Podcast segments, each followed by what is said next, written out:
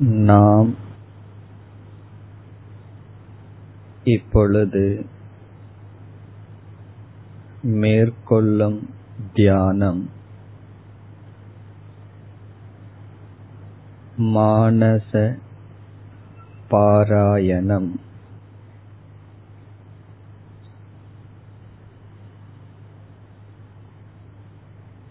இதற்கு முன் இறைவன் உருவத்தை மனதில் வைத்தோம். இப்பொழுது இறைவனை அல்லது குருவை ஸ்துதி செய்யும் ஸ்லோகங்கள் பாடல்கள் அதை மனதில் கூற வேண்டும். அவரவர்களுக்கு தெரிந்த ஸ்லோகங்கள் அல்லது தமிழ் செய்யுட்கள் எதுவாயினும் மெதுவாக மனதில் இப்பொழுது சொல்லுவோம்.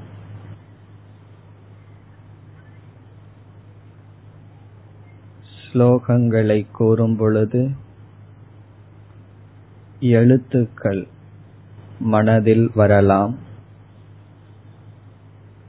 அல்லது இறைவனுடைய உருவம் வரலாம். ஆரம்பிப்போம்.